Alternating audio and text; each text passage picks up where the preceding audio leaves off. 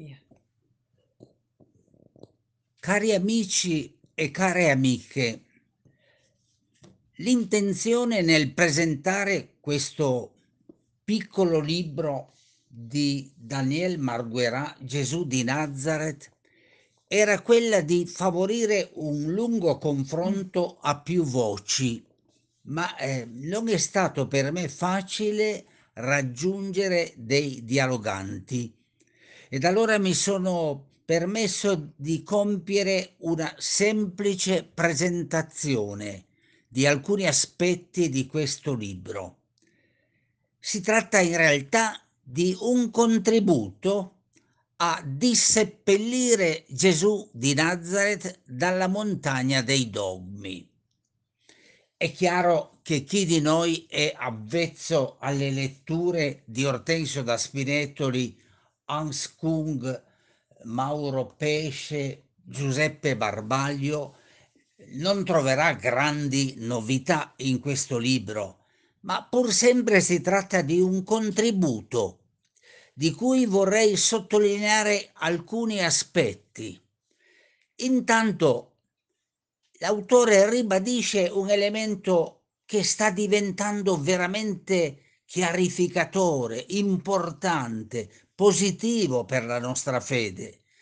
Gesù non ha mai pensato di essere il fondatore di una religione, mai ha pensato di essere il fondatore del cristianesimo. Gesù non si è mai pensato come cristiano, ha vissuto la sua vita, la sua fede come ebreo credente. Questo come affermazione semplice per noi e oggi acquisita, completamente acquisita, non è ancora però nel tessuto del corpo ecclesiale, perché molti credenti pensano che Gesù sia venuto proprio a fondare una nuova religione.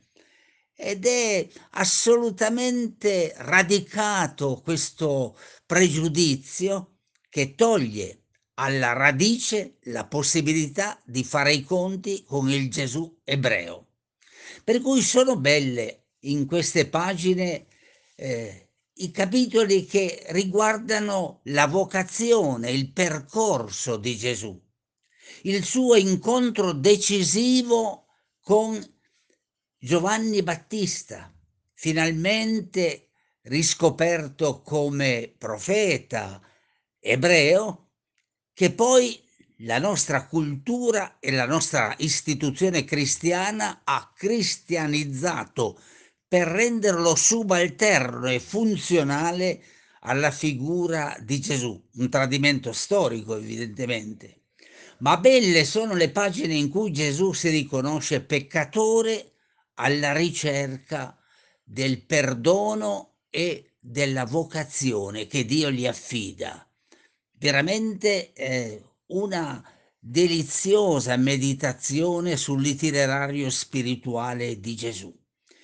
Questo è un centro del messaggio che il testo ci trasmette, come pure sono chiare ormai le affermazioni che anche il teologo protestante, come l'autore, ha credo faticosamente acquisito ma da storico si giunge più facilmente, Gesù non è morto per i nostri peccati, non c'entra affatto il bisogno di espiare davanti a Dio dei peccati. Gesù è morto per la conseguenza delle sue scelte compiute. Quanto è importante tutto questo arsenale che avevamo costruito, rivederlo e avere il coraggio di liberarcene. E sono anche belle le parti che l'autore avrebbe forse potuto approfondire chiarire meglio sul cosiddetto esorcismo, cioè che dove c'è la mano di Dio, davvero il male può retrocedere. Non la presenza di demoni, di spiriti, ma la presenza significativamente espressa con questo linguaggio che può essere vinta. Il Gesù che vede Satana cadere dal cielo è una visione di grande fiducia in Dio. Dio che è colui il quale ci dà la forza di affrontare il male, l'egoismo, la guerra, la violenza, che ci dà la forza di vedere che il bene è l'ultima parola del Dio della creazione. Sono molto interessanti queste parti in cui si vede il Gesù nella storia, come agisce. Certo, con Nicea scomparirà tutto questo Gesù della conversione. Con il concilio del 325, quando Gesù diventerà Dio, si perderà tutta quella pluralità che il nostro autore più volte nel testo ricorda della ricerca dei cristiani. Chi era Gesù? Che cosa ci ha lasciato? Questo voler l'unità a tutti i costi in nome del dogma ha fatto scomparire le differenze anche conflittuali ma pur utili e preziose dentro i, le varie espressioni del movimento di Gesù. Bene, mi pare che sia molto utile anche nel riguardo di queste pagine ripensare ad alcune leggende. Per esempio, la leggenda che viene ricordata a pagina 39, una leggenda molto nota. Maria sarebbe stata stuprata da un soldato pantera, il tutto creato sia per disprezzare, come avverrà nel secondo secolo, eh, da parte di un mondo rabbinico che si vedeva defraudato della persona di Gesù, e mettere in piano in ridicolo questa figura di essere la madre di Dio, sia perché i cristiani, pur di eh, salvare i dogmi e pur di legittimare la iniziale credenza nella divinità di Gesù, non potevano accettare e quindi hanno fatto tante di queste manovre per nascondere la famiglia di Gesù, diventati cugini, oppure Giuseppe aveva dei figli da un precedente matrimonio, Maria era stata stuprata da questo pantera. Quante tergiversazioni per creare un dogma, per rifiutare la verità che Gesù è nata in una famiglia. Sono belle queste pagine e sono anche interessanti perché a pagina 42 Gesù che cosa sarebbe? Il Manzer. Gesù sarebbe quindi un bambino bastardo, nato fuori del matrimonio, addirittura sempre per far vedere come si doveva salvare la leggenda, renderla dogma, quella dei Vangeli dell'infanzia. Quando si comincia a viaggiare verso il dogmatismo, si devono cercare le scappatoie dalla storia. E guardate che la sepoltura più dannosa di Gesù non è quella che hanno inflitto a lui eh, il potere romano e il, le autorità giudaiche congiuranti, ma siamo noi che l'abbiamo seppellito sotto una montagna di dogmi.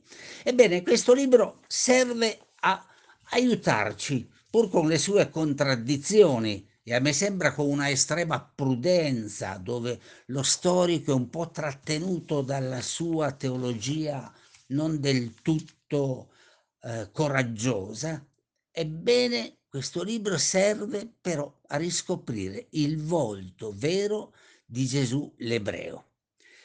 Certo, vi raccomando, non dimenticate le riletture di Kung, Ortensio da Spinetoli, non dimenticate le pagine di Barbaglio, non dimentichiamo le pagine di Elisabeth Schlusser Fiorenza, quante opere stanno avvenendo per aiutarci ad amare di più la storia vera di Gesù, per abbandonare tutto quel mondo di devozioni, di dogmi e ritrovare il Gesù che è testimone gioioso, coraggioso, dolente anche, che affronta le difficoltà fino alla morte in una fedeltà totale a Dio.